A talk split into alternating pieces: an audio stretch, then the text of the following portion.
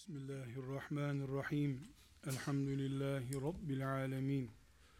Ve sallallahu ve sellem ala seyyidina Muhammed ve ala alihi ve sahbihi ecma'in.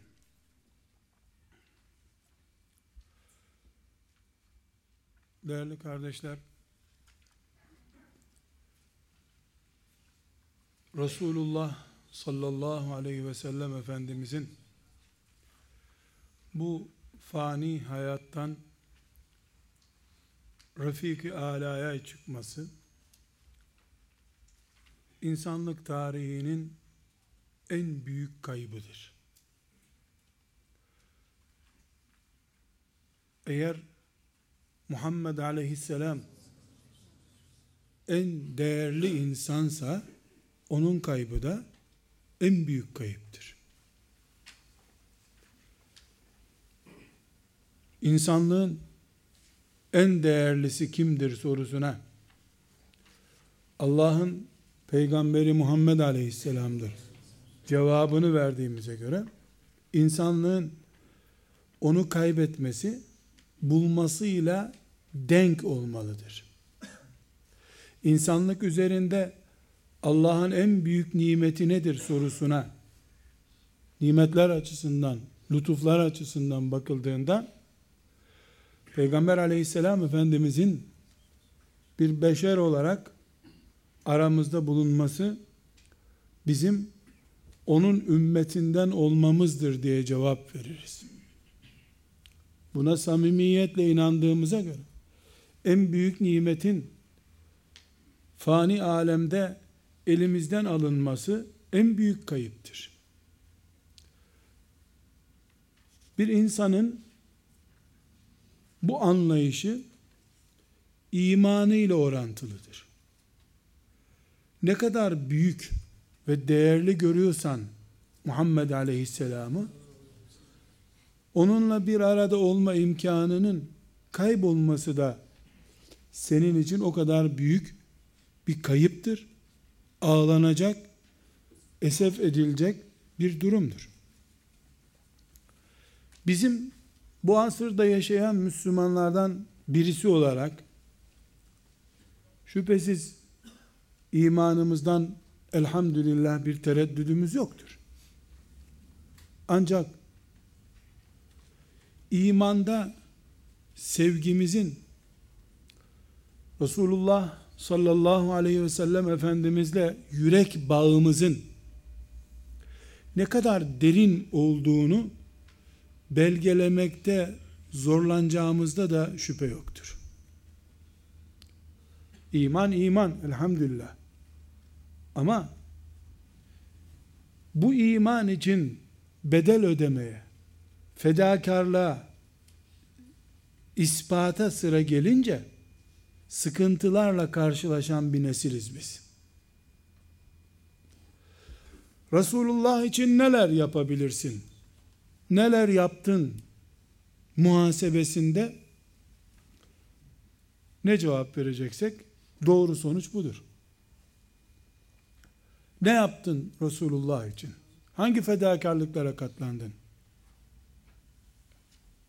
En azından üç çocuğundan birisinin adının Muhammed olması veya diğer isimlerinden birisinin olmasını senden rica etmişti peygamberin. Bunu gerçekleştirebildin mi?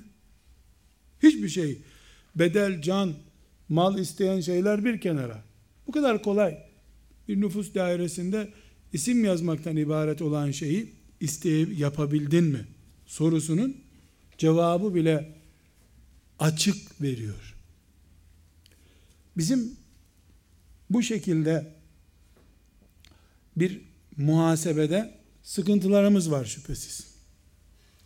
Ancak ilk nesil ashab-ı kiram Allah onlardan razı olsun Kur'an'ın şahitliğiyle Kur'an şahit Allah'ın ayetleri şahit vahiy ile belgelenmiş Resulullah'a sevgileri tamdı. Kur'an Allah'ın peygamberidir Muhammed. Onunla beraber olanlar diye başlıyor. Yani Kur'an onları Resulullah'ın kalitesinde bir imandan, onun aradığı düzeyde bir imandan söz edileceği zaman adı anılacak kimseler olarak gösteriyor. Değil. Muhammed Aleyhisselam'ın sevgisinin Ebu Bekir'in kalbine veya diğer sahabenin kalbine yerleşmiş olması yani Müslüman olarak Allah'ın peygamberini sevmeleri tamdı, şu kadardı. Bu bir kenara. Daha ilerisine Allah'ı da hakkıyla memnun ettiklerine de Kur'an şahit. Radıyallahu anhum ve radu an. Çok önemli. Allah onlardan memnun. Onlar da Allah'tan memnunlar. Hiçbir itirazları yok. Demek ki Müslümanlıkta bir düzey var, bir seviye var. Allah'tan tam memnun oluyorsun. Seni fakir veya zengin yapması arasında sıkıntı hissetmiyorsun sen. Sana çocuk verse de versin, vermese de rahatsız olmuyorsun. 3 yaşında bebeğinin ruhunu kabzetse de kabzetmese de rahatsız olmuyorsun. Sen de Allah'tan memnunsun. Ashab-ı kiramın Peygamber aleyhisselamdan memnun oldukları, onu analarından, babalarından çok daha fazla sevdiklerini Peygamber ispat etmiş, şahitlik yapmış. Böylesiniz demiş. Allah şahit. Kur'an şahit ki peygamber deyince kalpleri duruyordu. Resulullah için analarını, babalarını, her şeylerini feda ettiler. Topraklarını feda ettiler. Elimizde belgemiz ne? Kur'an. Allah şahit buna. Daha büyük şahide gerek yok zaten. Uygulama da böyle olmasaydı eğer 23 yılda müşrik bir toplumda İslam ebedi kalacak kökleri salamazdı herhalde. Eğer 23 yıl sonra hiçbir mukavemetle sarsılmayacak çapta güçlü bir kök saldıysa din bu o ilk neslin olağanüstü gayretiyle oldu. Bu tartışılması gerekmeyen akıl ve mantıkla çok rahat anlaşılabilecek bir gerçektir. Kardeşler, böyle bir girişe neden ihtiyaç hissettik? Bir pazartesi günü saat 9 veya 10 gibi zamanda sabahın 9'u ve 10 gibi işte işrak vaktinin yeni çıktığı bir zamanda Resulullah sallallahu aleyhi ve sellem Efendimiz mübarek ruhunu Allah'a teslim etti. Vefat etti. Acı Medine'yi çok çabuk sardı. Ashab-ı kiram başlarına gök düşmüş gibi oldular. Çok sarsıldılar. Hazreti Ömer için Efendimiz sallallahu aleyhi ve sellem ne buyurmuştu? Ben peygamber olmasam Ömer olurdu herhalde. Ne diyor başka? Hak Ömer'in diline göre iniyor diyor. Ömer şöhreti var, adaleti, Kur'an'a teslimiyeti, kadere teslimiyeti ama o gün pazartesi günü Ömer kafayı oynattı. Kalktı mescitte ne dedi? Muhammed öldü diyeni öldürür dedi. O ölmedi. Geri gelecek dirilecek gene dedi. Sapık konuşuyor. Sapıttı. Ömer'in bile aklı uçtu. Ashab-ı kiram şakadan sevmiyorlardı. Mevlüt kandili kutlaması gibi bir dertleri yoktu. Mevlüt kandili, simidi böyle şeylerle ilgileri yoktu. Can o demekti zaten. Canan oydu. Aşk oydu. Maşuk da oydu. Bu sevgilerinde ciddiydiler. Onun için Ömer sulandı o gün. Sapık konuşmaya başladı. Ebu Bekir olmasa Ömer bir iki kişinin kafasını vurmuştu o gün. Ne konuştuğunu bilmiyor. Bu acı haber şimdi bizim pozisyonumuzla peygamber sevgisini ölçmeyi anlamsız bulduğum için öncelikle onlar nasıl seviyorlardı belgelemeye çalıştım. Bunun üzerine konuşuyoruz. Bu acı haberden sonra ashab-ı kiram ne yapsalar acaba uygundur? Saat 10'da sabahın 10'unda Resulullah sallallahu aleyhi ve sellemin vefat ettiğini yazalım bir kenara. O gece yatsı namazında Efendimiz sallallahu aleyhi ve sellemin cenazesini sırayla ashab-ı kiram kıldılar. Gece 11'e doğru da Efendimiz aleyhisselam vefat ettiği sedirin altına e, toprağa verildi. Yani şu anda bulunduğu yer bir santim ileri geri olmamak şartıyla tam vefat ettiği yerdir.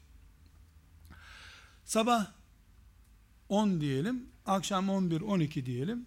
Ortalama 12 saatlik bir süreç vefat ettiği pozisyondan sonra toprağın üstünde kaldı.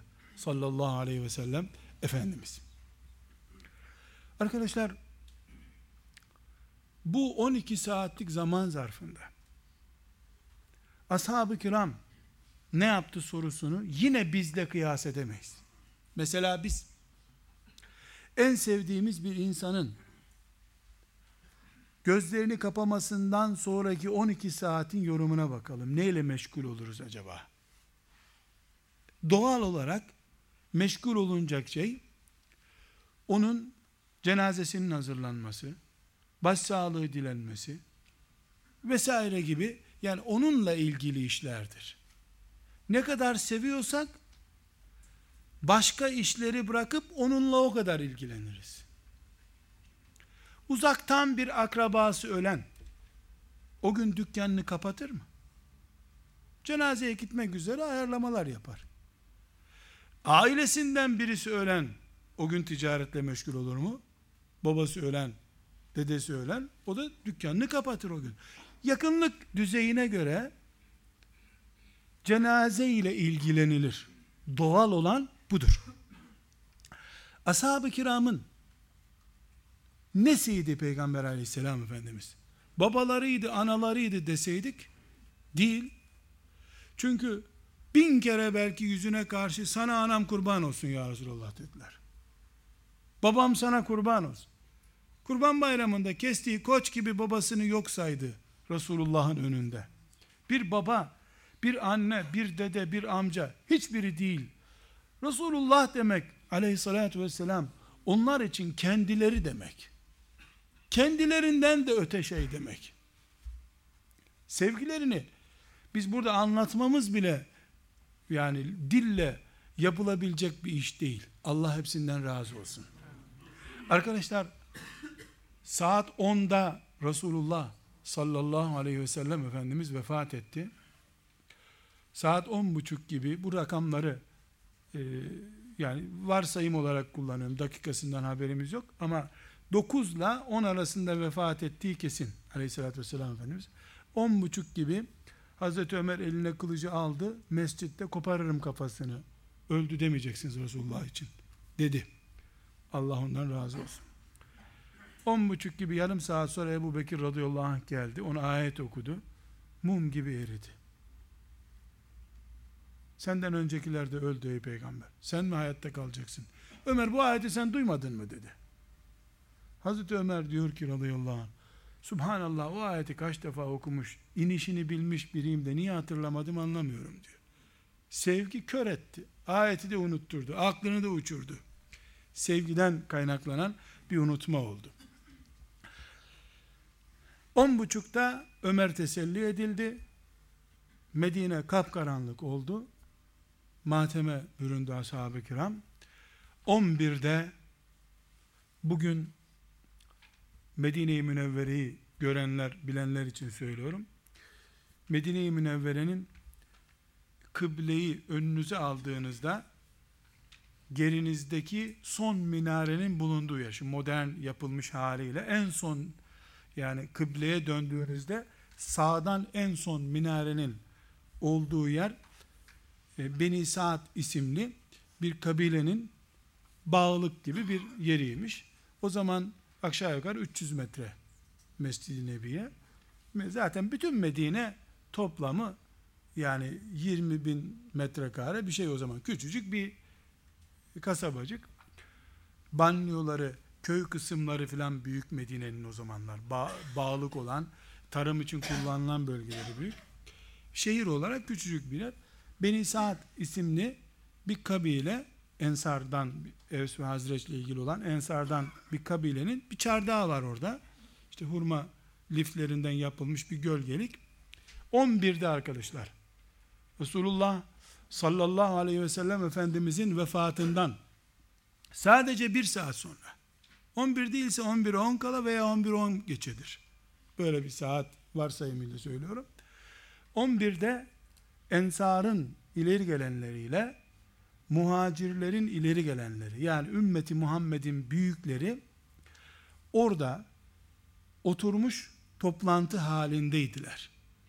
Bu toplantı cenazeyi nasıl kaldıracaklarını, İslam alemine bu cenazeyi nasıl haber vereceklerini, cenazeyi kimin yıkayacağını, nereye gömüleceğini, nasıl defnedileceğini, matem mi tutulacak, ne yapılacak, bu tip konuları konuşmak üzere değildi toplantı. Böyle bir şey konuşmadılar. Cenazenin başında amcasının oğlu Ali bin Ebi Talib radıyallahu anh'ı bıraktılar. Fadıl isimli e, diğer e, Abbas'ın amcası Abbas'ın oğlu Fadıl'ı bıraktılar. Aileyi yani Efendimiz sallallahu aleyhi ve sellemin yeğenlerini ve amca çocuklarını e, cenazenin başında bıraktılar. Kızı Fatıma annemiz de başında bekliyordu. Onlar 250-300 metre geriye bir çardağın altına geçtiler. Konuştukları tek konuydu. Resulullah'ın ölümü haktır.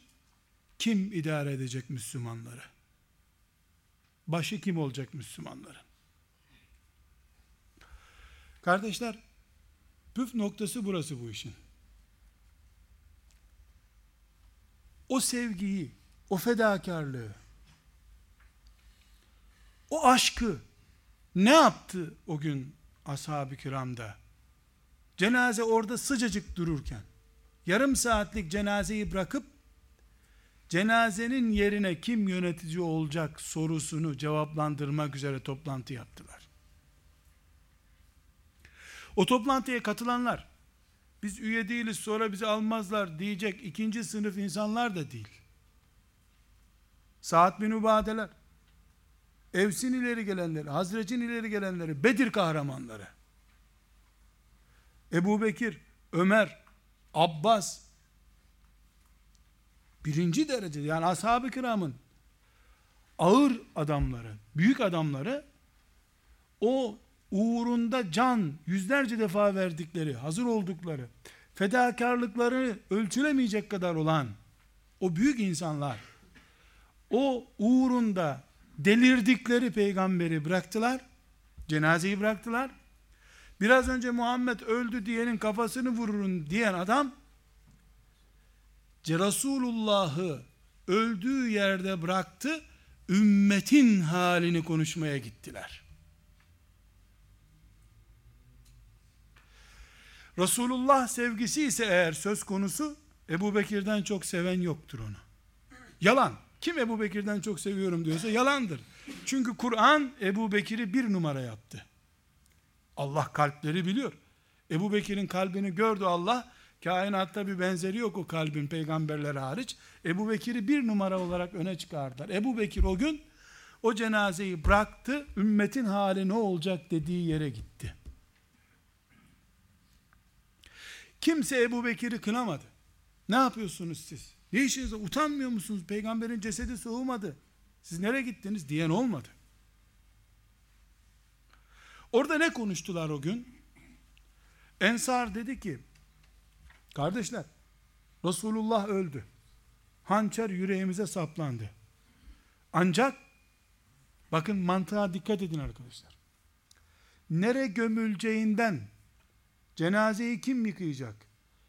önce kim kılacak'a varıncaya kadar bu ümmetin birbirine girmemesi için Resulullah'ın yerine vekil seçmemiz lazım dediler. Çünkü ilk savaş buraya mı gömülsün, buraya mı gömülsünden başlayacaktı. Lidersiz bir toplumun Ebu Bekirli bir toplum bile olsa Resulullah'ın naaşını bile parçalaması mümkündü.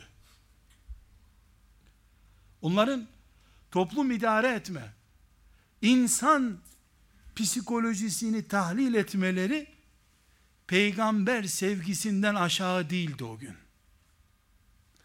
O gün orada Beni Saad'ın çardağında toplananlardan Allah razı olsun.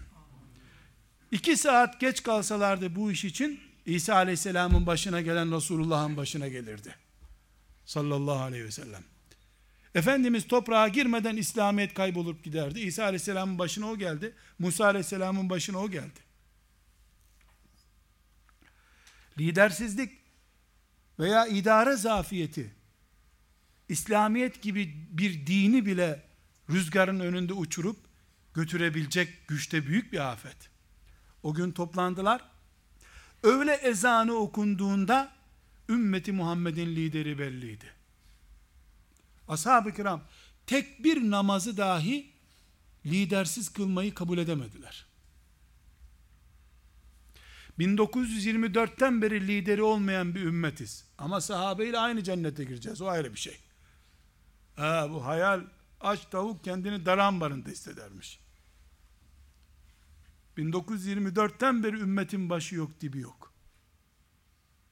Ağzı az laf, az lafa, laf yapabilen, 3-5 yazı yazabilen baş oldu, dip oldu. Ama ashab-ı kiram o gün yeryüzünde 124 bin peygamberden herhangi bir tanesine iman edenlerin yapmayı beceremediği bir işi yaptılar.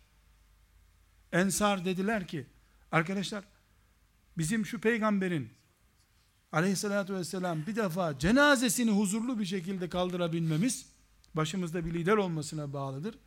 Açıkça da şunu söylediler. Dediler ki biz ümmeti Muhammed'in devlet kurmasına zemin hazırlayan bir aileyiz. Bu şeref kıyamete kadar bize aittir.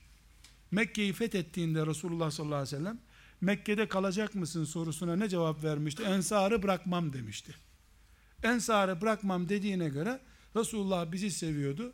Onun vekaletini biz yürüteceğiz dediler.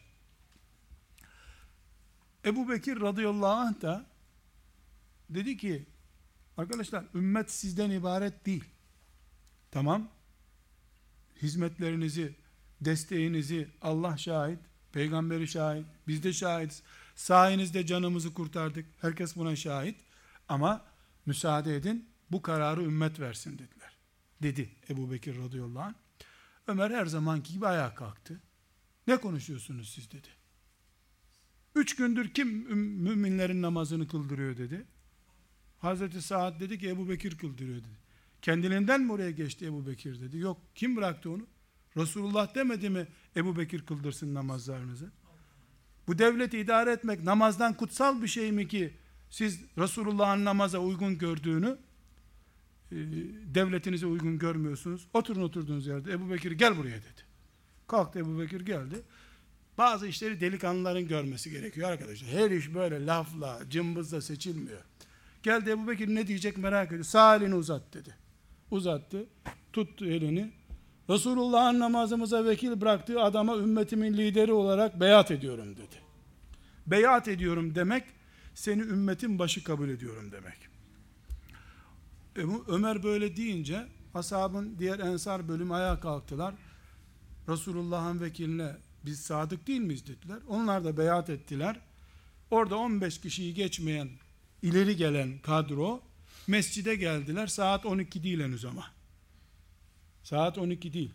Geldiler. Herkes şimdi Ebu Bekir'e sarılıyor. Başın sağ olsun. Başımız sağ olsun. Ebu Bekir e, öne geçti. Ömer kalktı yine dedi ki Müslümanlar Resulullah'ın vekili Ebu Bekir'dir. Herkes gelsin sırayla beyat etsin dedi. Herkes gelsin beyat etsin. Herkes itaat edeceğine söz versin dedi. Ebu Bekir Resulullah sallallahu aleyhi ve sellem Efendimizin namaz kıldırdığı mihrabın önüne geldi. Herkes sırayla geldi. İyi ve kötü bütün şartlarda sana itaat edeceğimi Allah adına söz veriyorum dedi. Oy kullanma sistemi bu İslam'da. Oy böyle kullanılıyor. Karambol kimsenin görmediği bir kağıtla değil. Müslümanların önünde geliyorsun.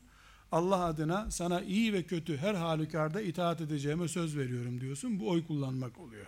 Böyle bir oy kullandılar. O gün saat 12 olmadan, öğle ezanı okunmadan Ebu Bekir ümmeti Muhammed'in ilk lideri oldu. Resulullah sallallahu aleyhi ve sellem'den sonra tabi.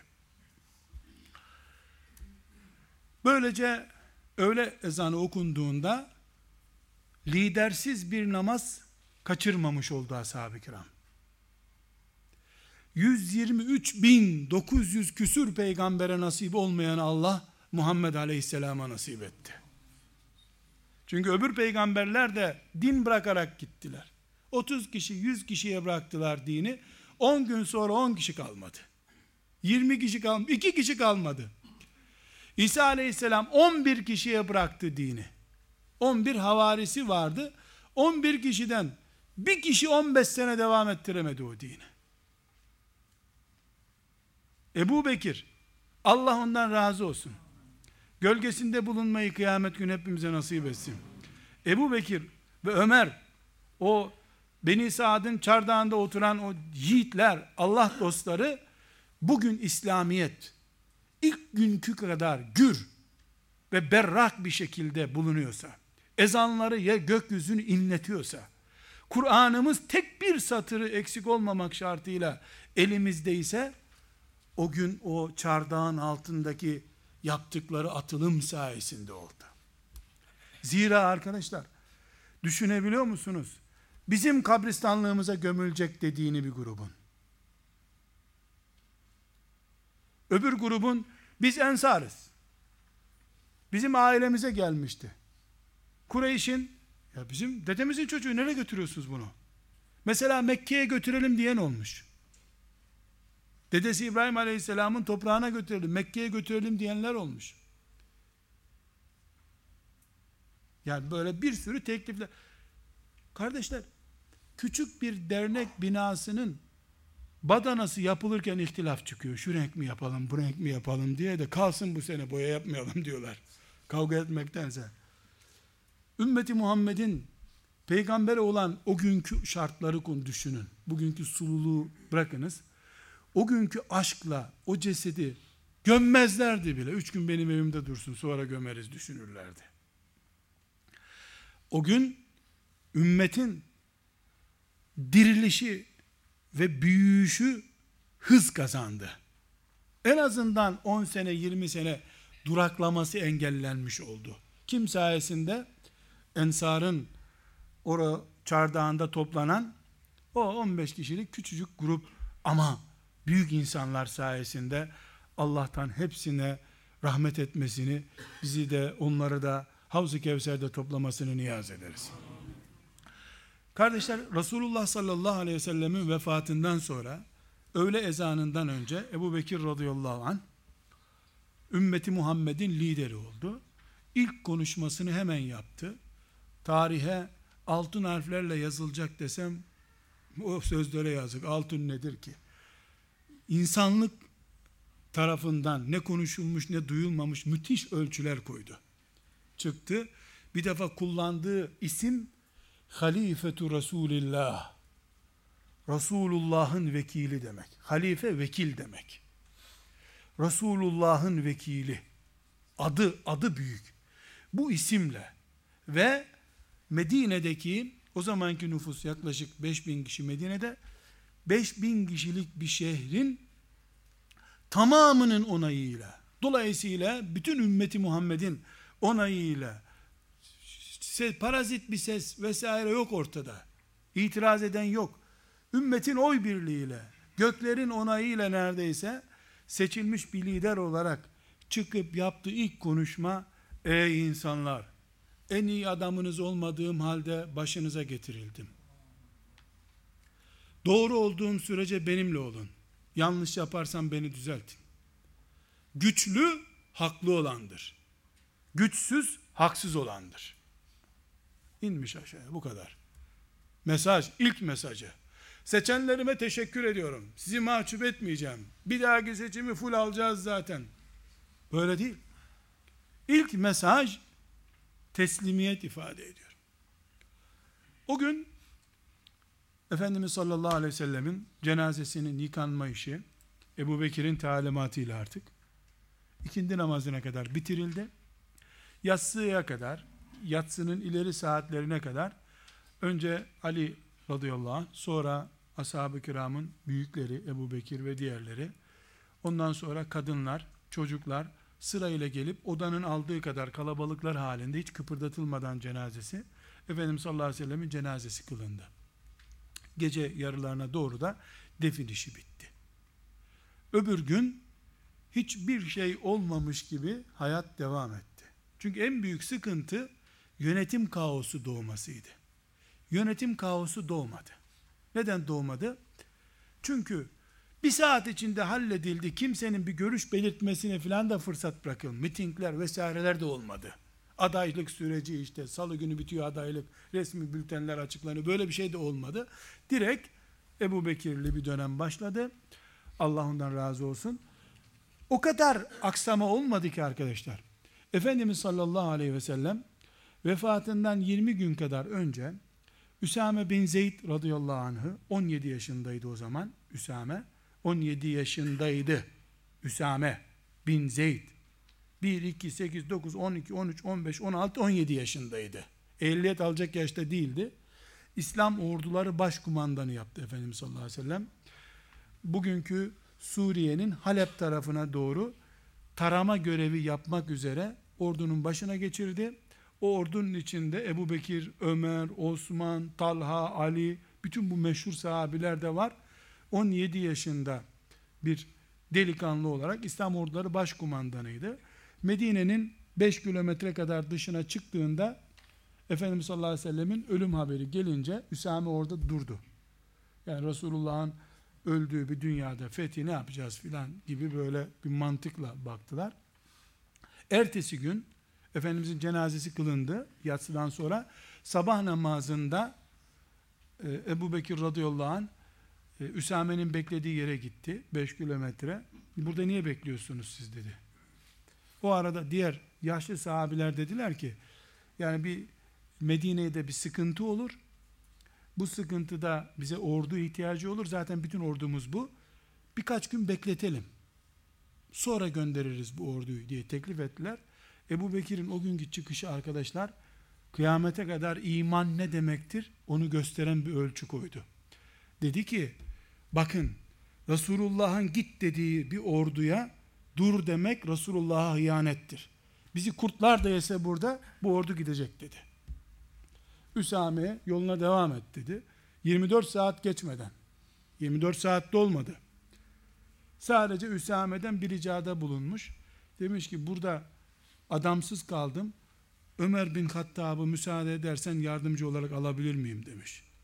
Ebu Bekir 61 yaşında, Üsame 17 yaşında. O da dönmüş, Ömer gidebilirsin Ebu Bekir'le demiş.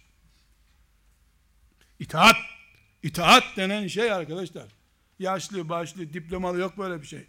Sen İslam orduları başkumandanı mısın? Herkes senin çocuğun statüsünde. Böyle itaat olursa o ordu Şam'a gitti. 55 gün sonra muzaffer bir eda ile Medine'ye geri döndü. 4000 kilometreden fazla yol kat ettiler. 55 günde geri geldiler. Zaferle Medine'ye döndüler. İtaat sayesinde tabi. Ebu Bekir radıyallahu anh bu şekilde idareyi ele aldı. Kimse idarenin değiştiğini hissedemedi bile. Ebu Bekir radıyallahu anh'ın bu idareyi devralışı arkadaşlar ayetle, hadisle veya Efendimiz Aleyhisselam'dan işaretle falan olmadı. Çünkü Efendimizin kurduğu o dokuz buçuk yıllık Medine'deki devletin yönetim tarzına ait bir bilgi yoktu.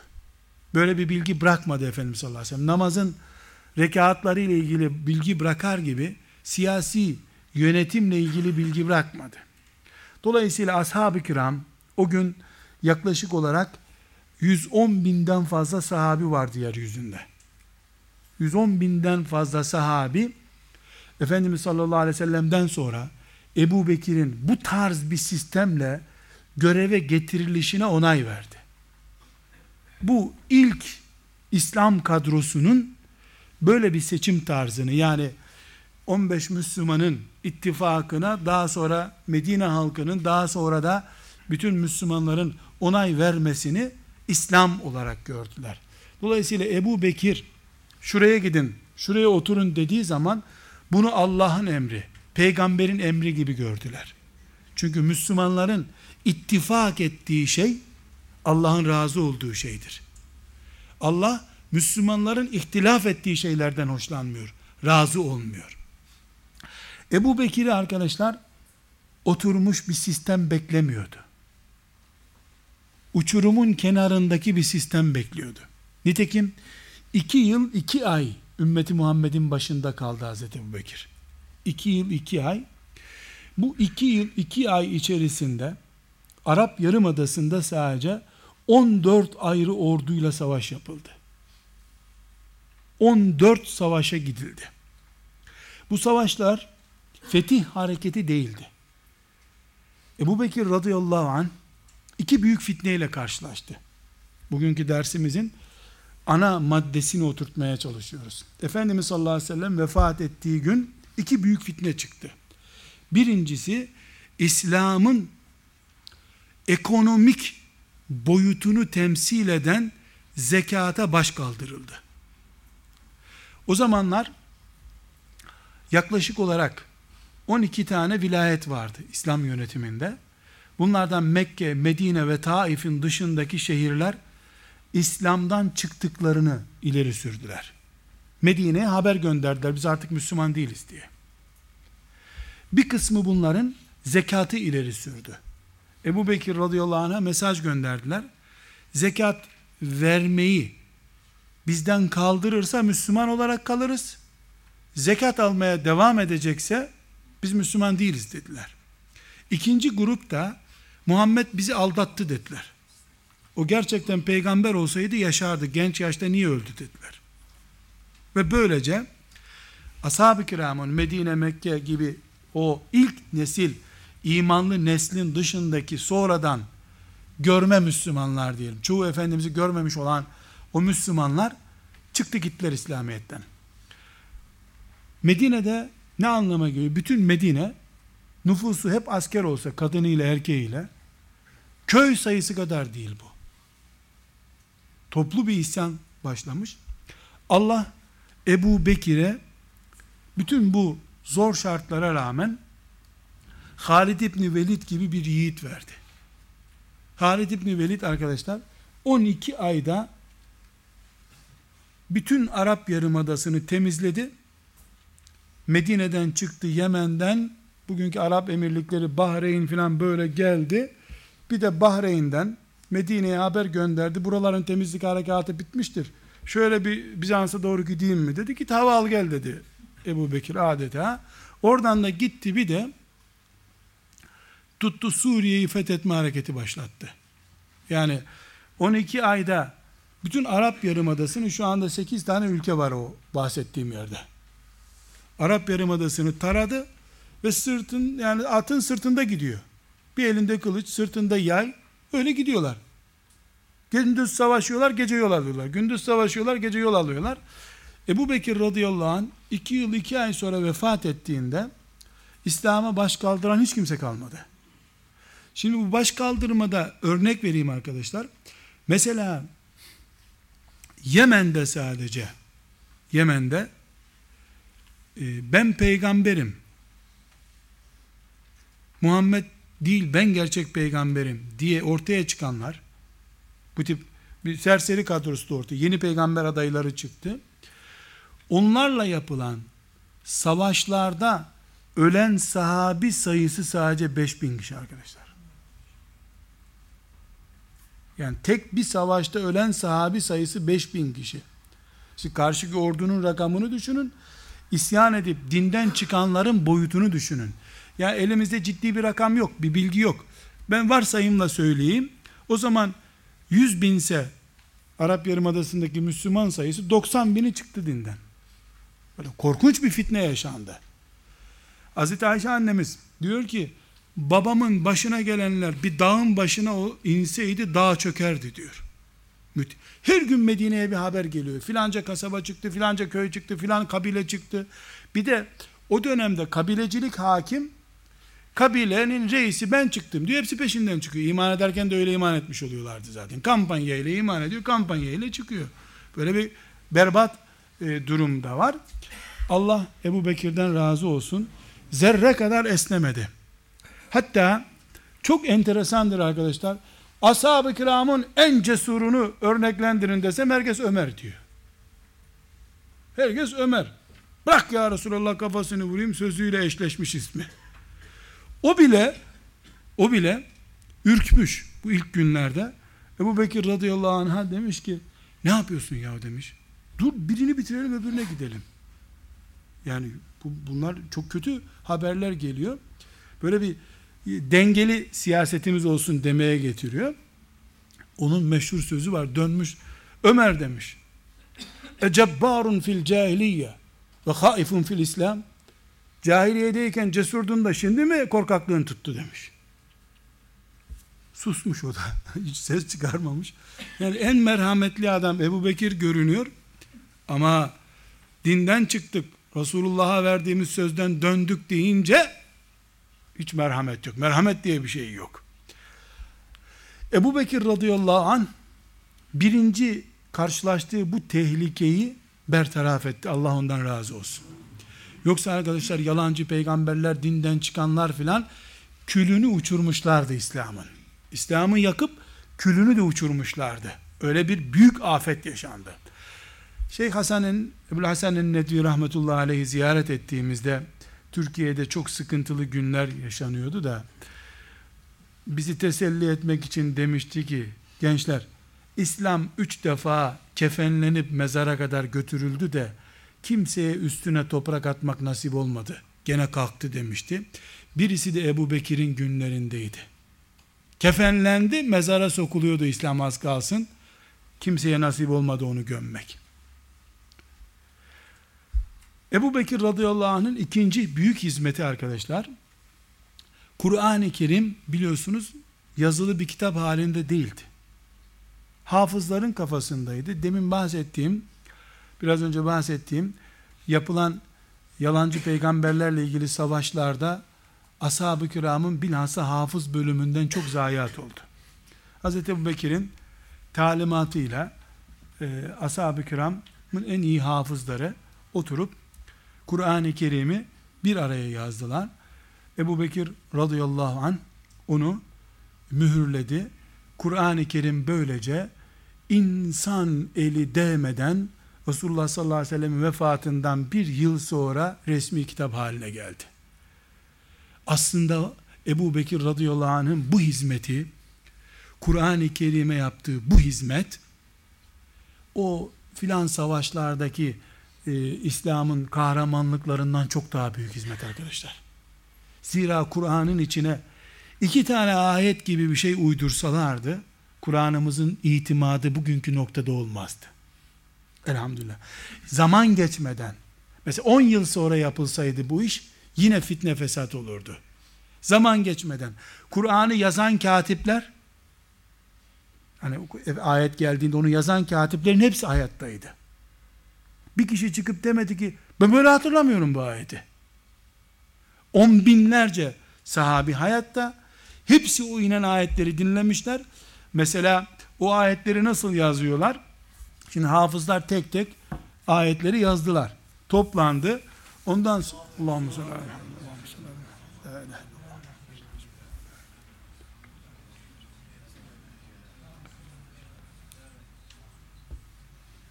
Allahümme salli ala Muhammedin ve ala ali Muhammed. La ilahe illallah vahdehu la şerike leh. Lehul mulku ve lehul hamdu ve ala kulli şeyin kadir.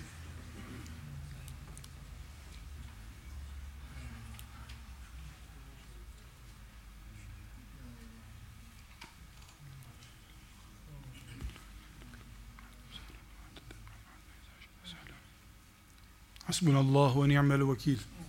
Ni'mel mevla ve ni'mel nasir.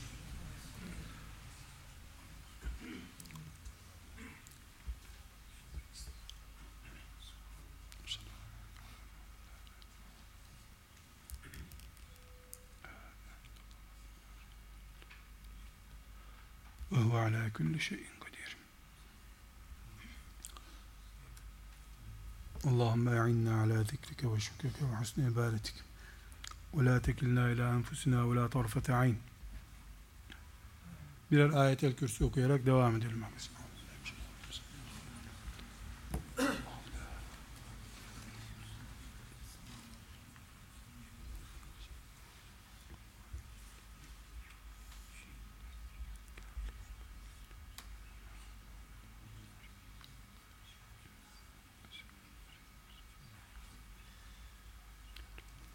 Allahümme ahsin akıbetena. Hafızlar yazıyorlar. İşte Bakara suresini yazıyorlar. Sonraki sureyi yazıyorlar. Sonrakini yazıyorlar. Tutuyorlar. Ondan sonra bu yazdıkları ayetleri sen Bakara suresinden nasıl biliyorsun oku bakalım diyorlar. Okuyor. Öbür hafıza soruyorlar. Öbür hafıza bakıyorlar ki elhamdülillah aynısı.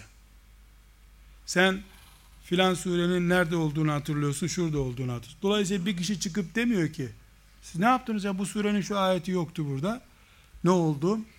Cebrail'in getirdiği ayetleri, getirdiği o dakikada dinlemiş binlercenin şahitliğiyle Kur'an-ı Kerim perçinlenmiş oldu. Bu bir sene daha gecikseydi, la kadder Allah, bir sene daha gecikseydi, Kur'an-ı Kerim bugünkü azametiyle duramazdı. Allah Ebu Bekir'i vesile kıldı. Ona lütfetti. Kur'an-ı Kerim bu hizmeti onun eliyle gördü. Kardeşler, bu ders 3 saatti hesabımızda. Ben o 3 saatlik standartla 50 dakika harcadım. Ama herhalde 3 saati doldurmayız değil mi?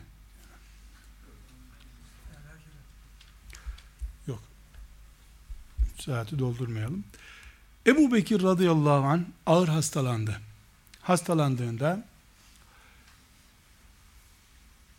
vefat edeceğini anladı. Daha doğrusu şimdiki gibi insanlar böyle üç günde bir doktora gitmiyorlardı. Ben hep merak ederdim gençken. Hastalanmadan işte hastalandı vasiyet etti. Dedi ki çocuklarım şöyle oldu. Nasıl anlıyorlardı öleceklerini de vasiyet ediyorlardı hep merak ediyorum. E biz doğmadan doktor muayenesi görmeye başladığımız için hiç ölümü zaten yaklaştırmıyoruz kendimize. Ölümü yaklaştırmadığımız gibi en ağır hasta olan bile inşaat yaptırıyor. Lazım olur tatile gidecek hala adam. Doktorlar bile bunu eve götürün diyorlar. O hala inşaat yaptırıyor. Ashab-ı kiram ve o dönemdeki insanlar tabi düştü mü yatağa belli oluyor. Kalkacak bir tipi görünmüyor. Ebu Bekir radıyallahu anh kalkmayacağını anladı. Ee, yanındakiler sana bir tabip çağıralım dediler. Tabip beni gördü dedi. Ne dedi sana dediler. Dediğim olur boşuna uğraşma dediler dedi bana dedi. Başka tabip diyor öbürü başka tabip söylüyor tabi. Dediğimi yaparım dedi tabip dedi. Bana Ömer'i çağırın dedi. Ömer radıyallahu anh geldi. Ebu Bekir'in birinci adamı da Hazreti Ömer'di zaten. Sağlığında da öyleydi. Efendimizin sağlığında da Ebu Bekir birinci adam, Ömer ikinci adamdı. O liste öyle aşağı doğru ilk dört halifede devam etti. Dedi ki Ömer bu görevi senin omuzlarına bırakıyorum. Sen ümmeti Muhammed'in bundan sonraki liderisin dedi. Katibini çağırdı. Katibe Resulullah'ın halifesi Abdullah e, bin Osman Ebu Bekir olarak Ömer'i Müslümanların lideri diye bırakıyorum dedi. Mühürledi onu. Ashab-ı kiram bu nokta önemli arkadaşlar. Bugünkü dersimizin altyapılarından birisi bu. Hasta yatağında can çekişirken şiddetli baskı yaptılar Ebu Bekir'e.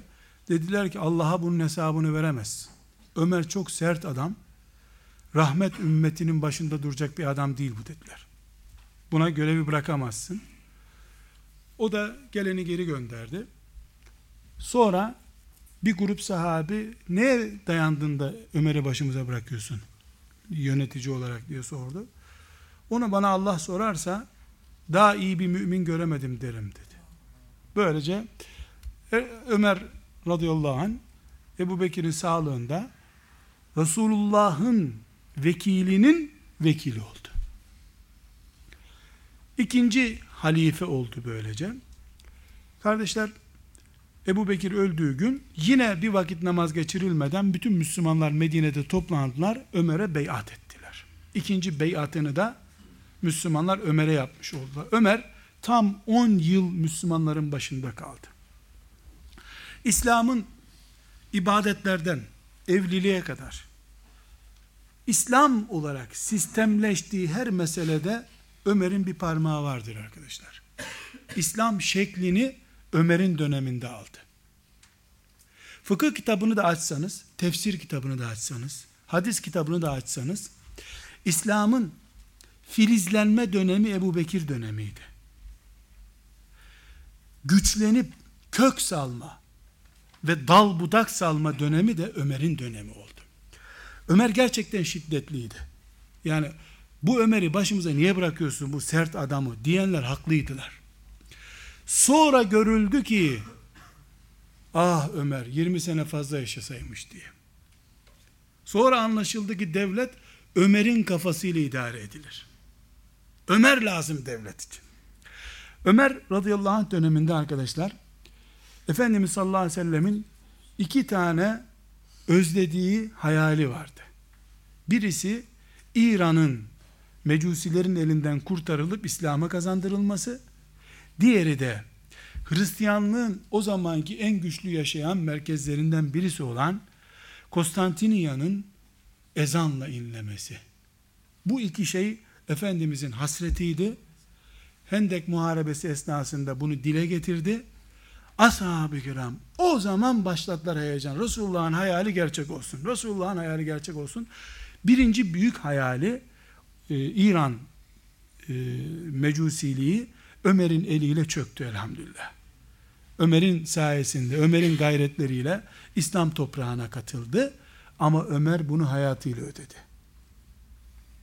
10. yılında Hristiyanların da desteğiyle e, mecusiler köle olarak Medine'ye soktukları birisini becerip bir sabah namazında Ömer'i şehit ettiler arkadaşlar. Ömer'e ait ayrıntılara girmeyeceğiz. 3 e, saati en az 2,5 saate kadar indirelim diye gayret ediyorum şimdi. Ömer hem yatağında diyelim yatıyor hem de yeni yönetimin şeklini çizdi. Ashab-ı kiramı çağırdı. Dedi ki benden sonra cennetle müjdelenmiş 10 kişiden 6 kişi kalıyor. Biri yani Ebu Bekir, biri Ömer, biri Osman, biri Ali diye bildiğimiz 10 tane cennetle müjdelenmiş sahabi var. Bunlardan 6 kişi hayatta Ömer'den sonra. 6 kişiden bir tanesi lider olacak demiş. Bu 6 kişilik grup 3 gün içinde liderini seçecek. 3 günde onlara süre veriyor. 50 kişilik bir muhafız grubu kuruyor. Bu muhafızları e, bir odaya topluyorlar 6 kişiyi. O muhafızlar da onların başında bekliyor.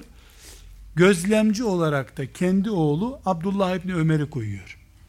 Ola, konuşmaları zapt etmesi, üç gözlemci statüsüyle bu altı kişi Müslümanların yeni liderini seçsin diye teklifte bulunuyor. Daha doğrusu talimat veriyor. Resulullah'ın vekilinin vekili olduğu için de bu peygamberin emri gibi kabul ediliyor. Hazreti Ömer akşam üzeri vefat ediyor. Süre başlıyor bu sefer. 72 saat içinde yeni lider seçilecek. 72 saat zarfında da Haram-ı Şerif'in yani Medine'deki mescidin imamı olarak da Hazreti Suheyb'i tayin ediyor. Sen namazları kıldıracaksın. Yani o yaralı anında kim namazı kıldıracak, kim elçileri karşılayacak, kim seçi, korumayı kim tayin hepsini tayin ediyor bu arada. Hepsini tayin ediyor. Bir yandan da can çekişiyor ama. Kan kaybediyor sürekli. O heyecan nereden geliyor biliyor musunuz? Aşık oldukları peygamberlerinin cenazesini bırakıp yeni lideri seçtikleri günden geliyor o heyecan. Aynı ruh devam ediyor. Ömer radıyallahu anh vefat ettiğinde arkadaşlar ümmet bu dertle baş başa kaldı. Ee, bu altı kişilik komisyon Ömer'in tarif ettiği gibi toplandı. Bu altı kişilik komisyonda Abdurrahman İbni Avf komisyon başkanı seçildi. O da aşire-i mübeşşereden. Şöyle bir e, sistem uyguladı. Dedik arkadaşlar kim olmak istemiyor önce onu belirleyelim. Kim üçüncü halife olmak istemiyor? Önce ben olmak istemiyorum dedi. Kaça düştü böylece başkan olmak isteyenler? E, bir kişi zaten Medine'de yokmuş. Talha Hazretleri o gün Medine'de değildi. O sonra geldi. Onu da varsayıyorlar. Beşe düştü. Üç kişi daha biz de olmak istemiyoruz dediler. Böylece aday iki kişi oldu. Biri Resulullah'ın amcasının oğlu Ali bin Ebi Talip, öbürü de Resulullah sallallahu aleyhi ve sellem Efendimizin Abdümenaf soyundan birleştikleri yine Kureyş'ten olan ve ardarda arda iki kızıyla evlenmiş olan Osman İbni Affan. İkisi de ben e, Resulullah'ın vekili olarak bu dünyada yaşamak isterim dediler. İş kolaylaştı. Üç kişilik e, e, dört kişinin çekilmesiyle iki kişiye düştü komisyon, komisyon üyeleri. Komisyon başkanı Abdurrahman İbni Avf Medine'deki yaşayan bütün Müslümanları dolaştı. Ali'yi mi Osman'ı mı istersiniz dedi. Şimdi Ali'de herkesin gözü var. Ali olsun istiyorlar. Bilhassa gençler Ali olsa da şöyle bir açılsak yeryüzüne. Dertleri başka onların. Şimdi Osman radıyallahu anh o zaman e, 70 yaşında tam. Ali daha 30 yaşlarında genç delikanlı yani çok genç Ali radıyallahu anh. Şey, derdi yeryüzünde cihad etmek isteyen bir 70 yaşında lider arzu eder mi? Neticede şöyle bir sonuçla karşılaştı Abdurrahman İbni Avf. O komisyonun başı yani Ali'yi herkes istiyor ama iyi çekinceleri de var. Diyorlar ki 10 sene çok sert kurallı Ömer yönetti bizi. Nefes alamadık. Mesela Ömer'in kurallarından biri Bedir'e katılan hiç kimse Medine'den çıkamaz demiş. Hapis cezası. Ce, suçun ne? Bedir'e katıldın, cihad ettin. Siz giderseniz sizin sağlığınızda ben yanlış kararlar veririm. Allah benden sonra bekleyin size soracağım her şeyi diyor. Danışman kurulunu Medine'de hapsediyor. Bilal'e yasak getirmiş. Dışarı çıkamazsın demiş. Niye? Sen Resulullah'ın sesini yansıtıyorsun. Hasretimizi gidereceğiz. Bekle burada demiş. Böyle enteresan bir şiddet var. Kimse de itiraz etmiyor. Ama herkes memnun. Herkes hayran. Fakat arkadaşlar yeri gelmişken konuşalım. Ömer ne kadar sempatik, ne kadar adil, dul kadınlara, çocuklara, yetimlere, insan, insan yönetici, vefatından önceki dualarından birisi ne biliyor musunuz? Allah'ım ben de bıktım, onlar da benden bıktı. Al beni bu insanların arasından demiş. Ömer de olsan kimseyi memnun edemezsin. Memnun olur. İnsanoğlu üç gün memnun olur. Dördüncü gün niye çok memnun ettin beni diye kızar. İnsanoğlu bu. Niye çok memnun ediyorsun beni diye, diye ona da kızabilir. İnsanlar o zamanki bilhassa e, yaşlı başlı sahabiler demişler ki Ömer 10 sene çok katı idare ediyor. Mesela çağırıyor valiyi sen kime sordun 3 gün izin yaptın diyor. Kırbaçlıyor milletin ortasında. Dövüyor. Gidiyor gece yarısı valinin evini basıyor. Mutfaktaki yemekleri göster diyor. Ne yiyorsun sen diyor. Balı nereden buldun diyor. Mal beyanı var ya memurlarda göreve başlamadan. Bu göreve başlıyor öbür gün mal beyanı alıyor. Öbür gün bir daha gidiyor alıyor. Nefes aldırmıyor. Ama Kudüs'ü de fethettirmiş Allah ona. Mescid-i Aksa'yı ümmeti Muhammed'e almış. Titizliğine herkes seviyor. Biraz da hoşlanmıyorlar. Demişler ki Osman çok yumuşak, tatlı birisi. Yakışıklı, şık giyinen ve nazik bir insan. Osman İbn Affan radıyallahu. Ya birkaç sene de Osman idare etsin bizi. Yani şöyle bir geçiş dönemimiz olsun. Çünkü Ali gelse Ömer'in kopyası Ali zaten. Nefes aldırmıyordu bu burnumuzu da sıkacak diye düşünüyorlar. Sırf bu yüzden Ali ve Osman diyenler yarıya bölünmüş. Bu sefer Abdurrahman İbni Avf 72 saatte doluyor. Ne yapacağını şaşırmış. Yani 72. saatte dolmaya başladı. Ee, devlet talimatı 72. saatte seçilmiş olması lazım. Tuttu. Mescid-i Nebi'ye çağırdı onları. Ali ile Osman'ı. Dedi ki böyle böyle bütün Medine halkına sordum. Ne sen ne o. Şimdi ikisinden başkası da olamıyor. Halifenin vasiyeti gereği. E bir tanesine de kafası ağır basmıyor bir türlü. Bilse ki herkes bu taraf diyecek o taraf olacak. Size soru soracağım. Sorduğum soruya vereceğiniz cevaba göre bir taneniz halife olacak demiş. Ali'ye sormuş önce. Demiş ki Ali seni ben halife ilan edersem bugün üç şeyi yapar mısın demiş. Bir, Allah'ın kitabı baş tacın olacak. Peygamberin sünneti baş tacın olacak. Ebu Bekir ile Ömer'in izinden ayrılmayacaksın. Çünkü Ebu Bekir ile Ömer'den herkes memnun. Sistem olarak onların sisteminden hoşlandı müminler. O da demiş ki Allah'ın kitabı zaten kitabım. Peygamberin sünneti benim de yolum. Ama Ebu Bekir ile Ömer gibi ben de iştihad ederim demiş. Onlar gibi ben de adamım. Yani kabul etmiş oluyor mu Ebu Bekir ile Ömer'in peşinden gitmeyi kabul etmiyor. Osman'a dönmüş. Sen ne yaparsın demiş. Allah'ın kitabı baş tacım, peygamberin sünneti baş tacım, Ebu Bekir ile Ömer'in izinden ayrılmam ben demiş. Uzat elini o zaman demiş. Üçüncü halife olarak da Osman İbni Affan orada halife ilan ediliyor. Abdurrahman İbni Avf ilk beyat eden oluyor. Ali bin Ebi Talip ikinci beyat eden oluyor. Böylece bir sıkıntı olmadan çok mantıklı ve makul bir sistemle üçüncü halifeyi de seçmiş oluyor ümmeti Muhammed sallallahu aleyhi ve sellem. Muhteşem, muazzam bir uygulama. Birinci halifenin seçilişi bir metot. İkinci halifenin seçilişi başka bir metot. Üçüncü halifenin seçilişi bambaşka bir metot. Ama üçünden de memnun. Ümmeti Muhammed'in o zamanki ileri gelenleri. Osman İbni Affan arkadaşlar 70 yaşında halife oldu. 12 sene ümmetin başında durdu. 12 sene. Bu 12 senenin ilk 6 senesi patlama dönemi oldu ümmeti Muhammed'in.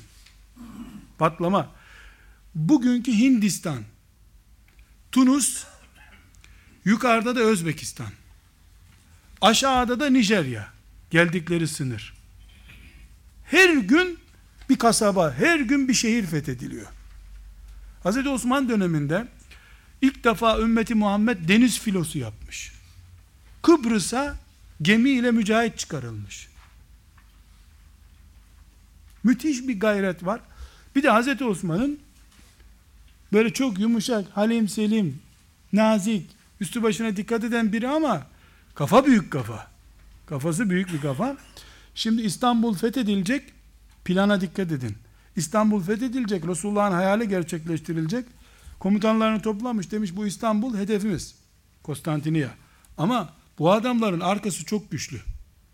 Biz buradan ne kadar asker göndersek üfürerek bizi geri artacak bunlar. Bunların arkasını keselim demişler. Bakmışlar Google'dan dünya haritasını indirmişler.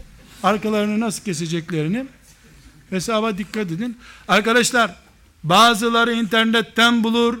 Bazılarını da Allah sevdiği için haritayı gözünün önünde tutar hep. Ne harita biliyor? 14 asır önce harita mı vardı? Bakın adamın planına ama. Siz buradan demiş Mısır'dan sahil boyu gidin. Sahil nerede bitiyorsa oradan karşıya geçin. Oradan sahili izleyerek Konstantinye'ye kadar gideriz demiş. Arkasını temizledik mi Konstantinye'nin? Buradan bir birlikle İstanbul'u alırız, Konstantinye'yi alırız. Resulullah'ın hayali gerçekte olur. Kıyamete kadar bize sevap yağar demiş. Plan bu. Hz. Osman'a nasip olmadı İspanya'yı fethetmek. Ama Hz. Osman'dan sadece 60 sene sonra Tarık bin Ziyad çıktı oraya arkadaşlar. Ama Hz. Osman Tunus'a kadar gitti. Tunus'a kadar gitti. Bir ara haber gelmiş ki Mısır'da ordu tıkandı. Mısır'da ordu tıkandı. Komutana mektup yazmış.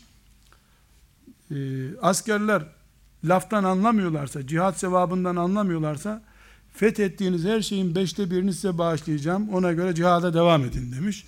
İki ay sonra fethi haberi gelmiş. Şimdi İlk 6 sene çok müthiş. Ashab-ı kiram uçuyorlar sevincinden. Yani ümmeti Muhammed büyüyor. Ee, iyi haberler geliyor. Cihat haberleri geliyor. Nefes nefes tutuyor ashab-ı kiram. Fakat arkadaşlar Allah'ın kaderini aşmak mümkün değil. İkinci altı sene, altıncı senede 12 sene hilafette kaldı dedik ya e, hesap kitap tutmadı. Yeni Müslüman olan bölgelerde sıkıntılar oluştu. Çünkü Osman İbni Affan döneminde bugünkü İslam dünyasına yakın bir bölge İslam toprağı oldu. Bugünkü İslam dünyası. Mesela düşünün Ermenistan, şimdiki Ermenistan Hazreti Osman'ın döneminde kelime-i tevhid toprağıydı. Osman İbni Affan'ın fethettiği yerlerdendir buralar. Fakat fethedilen yerlerde yeterli eleman kullanılamadı. Bulunamadı. Yok zaten yani Resulullah sallallahu aleyhi ve sellemin hicretinin 30. senesindesin. 30 senede ne yetiştireceksin? Hangi kadroyu kuracaksın da on binlerce kasabaya, köye, şehire yönetici tayin edeceksin. Neticede Osman İbni Affan radıyallahu anh biraz kısa keseceğim arkadaşlar. Son iki senesinde iç kargaşalıklarla karşılaştı. Osman İbni Affan radıyallahu anh Resulullah sallallahu aleyhi ve sellemin Rukayye ve Ümmü Külsüm isimli kızlarıyla evlendi. Efendimiz onu sevdi. Hatta ikinci kızı vefat edince Osman bir üçüncü kızım olsaydı sağ onu da sana verirdim demiş. Yani bu kadar Efendimizin gönlünde taati var. Cömert, e, Allah dostu, fazileti büyük. Mesela bir gün Mekke'de bir dağda Efendimiz sallallahu aleyhi ve sellem Ebu Bekir e, ve Ömer bir de Osman dördü bulunuyorlar. Böyle bir sallantı oluyor dağda. Hatta Hazreti Osman kendisi diyor ki bizim ayağımızın altındaki kayalar yuvarlandı aşağı diyor. O kadar sallandı dağ diyor. O esnada Efendimiz buyurmuş ki ey dağ senin üstünde bir peygamber, bir sıddık ve iki tane şehit var durdurduğun yerde demiş. Hazreti Osman'dan 30 sene önce veya 25 sene önce neyse. Yani e, şehadeti Peygamber Efendimiz Aleyhisselam tarafından senelerce önceden haber verilmiş bir sahabi. Neticede arkadaşlar şöyle bir sorun çıktı. Şimdi ashab-ı kiramın önemli bir bölümü zaten yavaş yavaş vefat etmiş. Yani ağır kadro, büyük kadro vefat etmiş. Şimdi hicret eden, Habeşistan'a hicret eden, Medine'ye hicret eden, o Mekke'nin fethine katılan, Bedir'e katılan o kadro hem azalıyor bir yandan hem de her gün on binlerce insan neredeyse katıldığı için o kadro kalabalıktan dolayı etkisi azalmaya başlıyor bu sefer. Şimdi dün Müslüman olan geliyor Ebu Bekir'le beraber Müslüman olana konuşmaya başlıyor. İkisinin de söz hakkı aynı. Şimdi eskiden mesela Ömer döneminde 200 bin Müslüman varsa 100 bini sahabi zaten bunların. Konuştu mu onlar konuşuyor. Onların önünde kimse konuşmuyor edebinden. Şimdi 1 milyon Müslüman var. Bin tane iki bin tane sahabi kalmış mesela. Böyle bir çok düşük bir rakama düşmüşler. Bir de peygamber terbiyesi görmüş insanla Mısır'da çölden gelmiş, Asyut'tan gelmiş bir çingene. O da Müslüman olduğu için o da aynı sesle konuşuyor. Ee, bir böyle sıkıntı var. Bir başka sıkıntı da müthiş bir zenginlik çıkmış ortaya. Müthiş ama. Ashab-ı kiram Hendek Savaşı'nda karınlarına taş bağlıyorlardı değil mi? Osman İbni Affan radıyallahu anh'ın hilafetindeki e, dönemde 20 sene geçmişti onun üzerinden 20-22 sene geçmişti zekat verilecek yer bulunamıyor müthiş bir servet çıkmış ortaya Osman İbni Affan'ın dönemi arkadaşlar iki şeyin Osman'ı sıkıştırdığı dönem oldu bir gün görmemiş peygamber terbiyesi görmemiş çölden gelmiş adamlar Ali bin Ebi Talip'le beraber oturup konuştular. Biri Allah'ın kılıcı, öbürü çöl bedevisi. Geldi o da adam sayılıyor. Müslüman ya. İki, cepler dolu. Cebi dolu olan abuk subuk konuşuyor. Rahat konuşuyor. Paranın şımarttığı, görgüsüzlüğün edepsizleştirdiği insanlar çoğaldı. Abdullah İbni Sebe isimli bir Yemenli daha önce Müslüman olmuş, asıl Yahudi asıllı, kafası çalışan kurnaz birisi, becerip Mısır'dan, Küfe ve Basra'dan 3000 kişi kadar bir kalabalık toplamış. Bunları Medine'ye getirmiş. Medine'de Osman İbni Affan'ın ümmeti Muhammed'in lideri olamayacağı propagandasını yapıyorlar. Önce ciddiye almamış kimse bunları. Terbiyesizler çekin gidin buradan gibi şey yapılmış. Fakat enteresan bir zamanlama ile gelmişler. Herkesin hacca gittiği Medine'de koruma dahil kimsenin hemen hemen bulunmadığı bir zamanda ki bazı tarihçiler 700 sahabinin Medine'de olduğunu söylüyor o dönemde. Bunların çok yaşlı, yaşlıları var, çocukları var, gençleri var, kadınları var. 700 sahabi var bütünü. Bunlar 3000 kişi silahlı, kuşanmış, ellerinde demirler, hançerler, zincirlerle gelmişler. Ee, şöyle bir iddia konuşuyorlar. Allah'ın dinini Osman sulandırdı. Osman iyi bir Müslüman değil. Osman'ın görevinden alınıp iyi bir Müslümanın göreve getirilmesi lazım. Ne kadar komik konuşuyorlar ama inandırıyorlar. Konuş. Çünkü çamur atıyorsun, iz bırakılıyor ya. Bunlar çamur atıp iz değil duvarı yıktılar.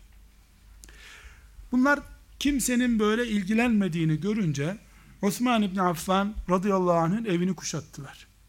Kuşatma altına aldılar. Bir tanesi geçti Harem Medine-i Münevvere'nin mescidinde imam oldu. Öbürüsü kuşattılar. Ve Osman İbni Affan radıyallahu anh'ın girip çıkmasını engellediler.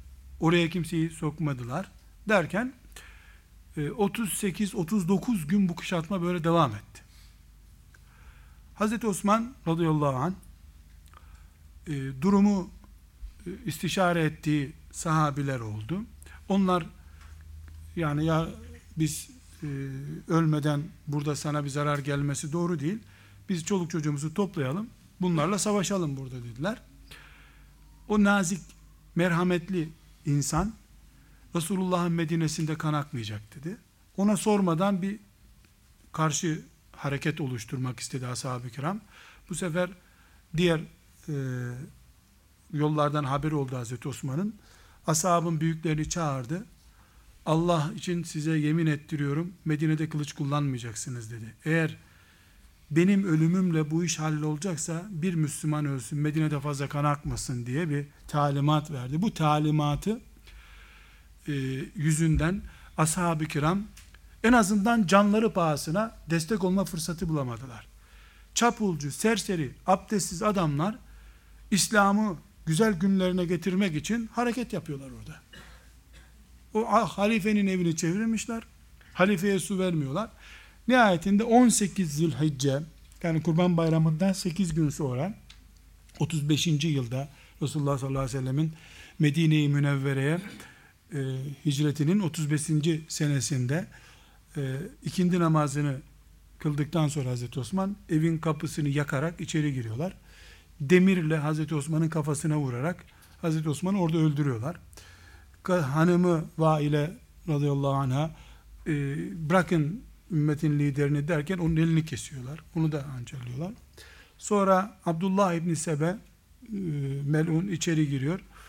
E, en az dokuz hançer yesin diyor. Dokuz kılıçla kesiyorlar Hazreti Osman'ı. Ee, nerede? Medine-i Münevvere'de.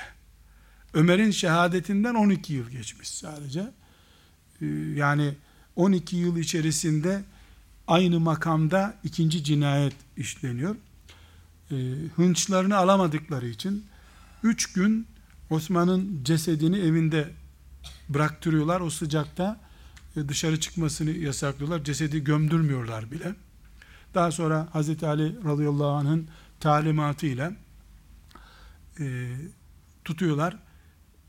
Ce, e, ashab-ı kiramdan birkaç tane genç gece gizlice kaçırıyorlar. Elbiseleriyle yıkamadan Cennetül Bakiye Hazreti Osman'ı defnediyorlar. Radıyallahu anh arda. Ümmetin en büyük üçüncü insanının arkadaşlar cenazesini sadece dört kişi kılabiliyor. Ve elbiseleriyle gömülüyor. Tabi şehitler zaten böyle gömülür. Şehidin cenazesi yıkanmaz ayrı bir konu da. O esnada e, okuduğu Kur'an-ı Kerim kanlar içerisinde kalıyor. Hanım hanımı bağırıyor. Bakın bakın Kur'an'ı kanladınız diyor. Onlardan bir tanesi de bir tekme vuruyor. Bunu da atarız diyor ve atıyor. Böylece Allah için gelenlerin niye geldiği anlaşılmış oluyor. Arkadaşlar bu ayrıntılara girecektik. Ama e, inşallah başka konularda ayrıntılara gireceğiz. Size çok kötü bir şey söylemek istiyorum. Bu 3000 kişilik çetenin içerisinde elebaşlarından bir tanesi de Ebu Bekir'in oğludur arkadaşlar. Radıyallahu anh vardı. Hatta öldürmek üzere o içeri giriyor. Sakalından tutuyor Hazreti Osman'ın. Yavrum senin benimle ne alıp vereceğin var diyor. Utanmıyor musun diyor. Herhalde Ebu Bekir'in gene sütündeki helallikten utanıyor çıkıp gidiyor. Kendiniz halledin işiniz diyor. Çeteden ayrılıyor. Arkadaşlar Osman faciası kadar Ebu Bekirli bir ismin o faciaya karışması kötü. Pek çok yerde tekrar ediyorum da arkadaşların hoşuna gitmiyor bu söz. Ashab-ı kiram etten, kemikten, candan siper oldular peygambere. Aleyhissalatü vesselam. Ama o işi devam ettirecek çocuk yetiştiremediler arkadaşlar. Öyle imam hatibe vermekle çocuk yetiştirilmiyor. Onlar da imam hatibe gönderdiler. Kur'an kurslarına gönderdiler çocuklarını. Evet, hepsi öyle oldu değil. Niye ashab-ı kiram 100 sene sonra aynı kalitede devam etmedi? Öyle çocuk yetiştiremediler. Can verdiler, çocuk getirip veremediler. Herkes bir enes veremedi Resulullah sallallahu aleyhi ve selleme. Bu çapulcu sürüsü çok akıllı ve planlı bir iş daha yaptılar. Şimdi Osman Kureyş'in Emevi kolundandır. Tuttular. Kureyş'in Haşimi kolundan olan Ali'ye dediler ki sen bizim başımızsın. Ali radıyallahu anh da defolun gidin siz adam tayin edersiniz de görev kabul edilir mi dediler ama beşinci gün Medine'yi terk etmediler. Yakarız bu Medine'yi dediler. Hazreti Ali de peki dedi. Ve dördüncü halife de böyle seçilmiş oldu. Ama ondan sonra bunlar keyiflerine baktılar yalnız. Tövbe edip gittiler. Hiçbir şey yokmuş gibi gittiler. O gün bugün ümmet hala devam ediyor kavga etmeye. Çünkü Hz. Muaviye'nin bu şekilde hunharca 700 sahabinin yanında öldürülmüş olması o zamanki e, Hz. Osman'ın valileri ve Hz. Osman'a gönülden bağlı olanlar herkesi yaraladı. Ama Emevi kabilesi yani Kureyş'in Emevi kolu bu işi biraz büyüttüler.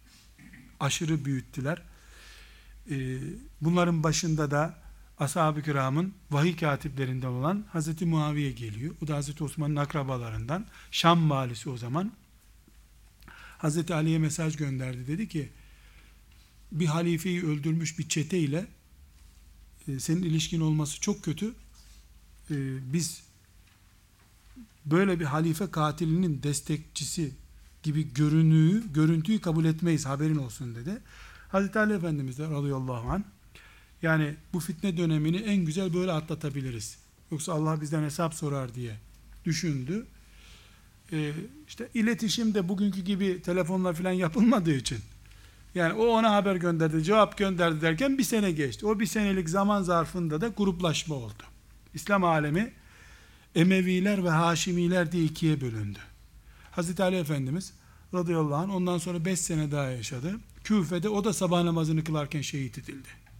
Kendi adamları tarafından hem de şehit edildi. Onun as daha önce askeri olan adamlar onu şehit ettiler. Ee, o kavgadan Emevi ailesi galip çıktı. Yaklaşık onlar e, 100 sene kadar e, İslam alemini yönettiler. Emevi dönemi diye bir dönem oldu o. Ondan sonra Haşimiler geldiler. Büyük bir katliamla onları devirdiler. Onlar da Abbasi adıyla devlet oldular. Ondan sonra e, Şiiler tekrar geri geldiler. E, Abbasileri devirdiler. Moğolların yardımıyla o Selçuklular geldi. Selçuklular oradan buradan işi idare ettiler. Ee, Selçuklular kendi aralarında çöktü. Osmanlılar geldi. Osmanlılardan sonra da biz geldik. Bakalım tarih bizim hakkımızda ne diyecek? Bakalım ne diyecek? Her halükarda kardeşler Osman İbni Affan büyük sahabidir. Çok önemli şahsiyettir. İslam'a hizmet etmiştir. Bunlar hepsi bir başlık. Ama asıl başlık arkadaşlar, asıl başlık bugün Irak'taki işte karmaşık birleşemeyen Müslümanlar. Bugün filan yerde birbirisinin camisine gitmeyen Müslümanlar.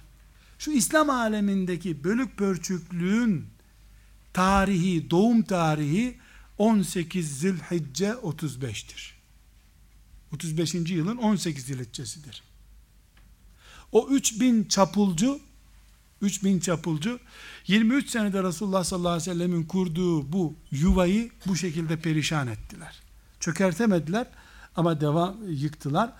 Bu nedenle Osman radıyallahu anh'ın şehadeti hunharca şehit edilmiş olması, katillerin eliyle böyle bir zarar görülmüş olması çok önemli. Müslümanlar olarak Osman'ın hangi siyasetinin o günlere gelinmesine vesile olduğunu, toplumdaki değişikliklerin nasıl e, ümmetin kaderiyle oynamaya vesile olduğu gibi konuları da bizim e, üç aşağı beş yukarı tahmin etmemiz gerekiyor. Her halükarda kardeşler e, broşür bu açıdan arşivinizde muhakkak kalmalı. E, bugünkü olayları anlamak istiyorsanız ve her an bir Osman şehadeti haberi niye gelir, niye gelebilir anlamak istiyorsanız Osman'ı tanımamız lazım. Allah şefaatine ermeyi hepimize nasip etsin. Osman İbni Affan Resulullah'ın sevdiği birisidir. Ayşe annemiz diyor ki bu hadis-i şerif sahih hadis-i şeriftir. Osman radıyallahu anh hakkında 25 taneye yakın hadis-i şerif var. Sahih olanlarının bir kısmını e, buraya naklettim. Bir gün diyor e, Resulullah sallallahu aleyhi ve sellem dizleri açık bir şekilde oturuyor, yaslanıyordu. Ee, Ebu Bekir içeri girmek istedi. Gelsin dedi. Görüştüler. Hiç dizlerini kapatmadı. Yaslanıyordu öyle konuştu. Başka bir zaman Ömer aynı pozisyonda yakalamış. Ona da görüşmüş. Hiç kapatmamış dizini ayağını. Sonra Osman İbni Affan izin istemiş. Beklesin demiş. Üstünü başını toparlamış. Ondan sonra dik oturmuş gelsin demiş. Görüşmüş ne görüşecekse. Ayşe annemiz bunların hepsini toplamış. Ya Resulullah demiş. Ebu Bekir, Ömer geldi istifini bozmadın, rahatsız olmadın. Osman'a karşı niye böyle çekindin ki demiş. Buyurmuş ki Ayşe bir adam ki ondan melekler utanır benim de utanmam lazım demiş. Osman böyle birisi arkadaşlar. Ümmeti Muhammed'e en çok parayla infakta bulunan insandır. En çok mal bağışı yapan Osman İbni Affan'dır. Bir orduyu donatmış tek başına. O gün Efendimiz buyurmuş ki Osman'a yaptığı hiçbir şey zarar vermez bundan sonra. Cennettedir o demiş. Broşürde göreceksiniz meşhur bir kuyusu vardır. Aruma kuyusu diye bir kuru var, kuyu var mıydı? Yahudi'ye ait bu. Satmıyor Müslümanlara. Parayla da su vermiyor. İçme suyu da bir tek orada var. Efendimiz buyurmuş ki bunu satın alacak kimse yok mu? Karşılığında Havz-ı Kevser'i alsın demiş. Gitmiş Yahudi on katını istiyor. Ne istiyorsan al paranı git demiş. Buyur ya Resulallah su senindir demiş. Efendimiz sallallahu aleyhi ve sellem basmış duayı bizim Anadolu deyimiyle. Yani bütün müminler arkadaşlar 30 gün o Medine'de o kuyudan su içildi hep. 30 gün susuz yaşattılar Hazreti Osman o kuyudan bir bardak su içemeden gitti. Tarih ne acılık ne garipliklerle dolu. Ne facialarla dolu. Ama ibret alınmadığı zaman her gün bir Osman çıkıyor. Her gün bir şehadet haberi geliyor. Allah ondan razı olsun. Yani Allah'ın sevdiği, meleklerin sevdiği, Resulullah'ın sevdiği birisidir. Hazreti Enes diyor ki benim bildiğim diyor Ebu Bekir varken o bir taneydi diyor. Ömer bir taneydi. Osman bir taneydi. Ondan sonra herkes yer aldı diyor. Yani bu ilk üç e, ümmeti Muhammed'in sevdiği bir üç arkadaşlar. Fakat bu kadar Allah için infak etmiş birisini Hazreti Ali sormuş çapulculara ne istiyorsunuz halifeden demiş. Hırsızlık ediyor, yolsuzluk yapıyor, onu önleyeceğiz demişler. Yani böyle bir adama yolsuzluk ithamında bulunulmuş. Çarşıda pazarda destekleyen de olmuş. Eğer günün birinde buraya tezgah açma dediyse birisine he Osman yolsuzluk yapıyor der sonra tabi. Ders almamak bir suç arkadaşlar. Tarihten, bu ümmetin geçmişinden ders almak zorundayız. İnşallah almak nasip olur. Bu dersi iki bölümde daha uzun yapmak istiyordum ama bu kadar yeterli. Dileriz inşallah Rabbimiz bu faciayı Osman için şehadete ve cennet nimetine dönüştürdü. Bizi de lütfu keremiyle böyle facialar görmeden bu salih kullarıyla beraber olmakla şereflendirir inşallah. Rabbimizden böyle niyaz ederiz. Önümüzdeki 15 gün sonraki dersimizin konusu Tarık bin Ziyad olacak inşallah. Osman Tunus'a kadar gitmişti. O Tunus'tan yukarı doğru da Konstantine'ye doğru Tarık bin Ziyad gitti. Onda daha müthiş dersler var. Onu e, bugün çok daha iyi anlamamız lazım. 800 seneye yakın bir zaman Tarık bin Ziyad'ın kurduğu devlet devam etti. Bugün tek bir ezan okunmuyor olduğu yerlerde. Bugün cami değil, e, herhangi bir kütüphane bile bırakılmadı. İslam girdiği yerden çıkmaz diyorlar ama öyle bir çıktı ki Endülüs'ten. Onu da Tarık bin Ziyad'da göreceğiz inşallah. Ve sallallahu ve sellem ala seyyidina Muhammed ve ala alihi ve sahbihi ecma'in velhamdülillahi rabbil alemin.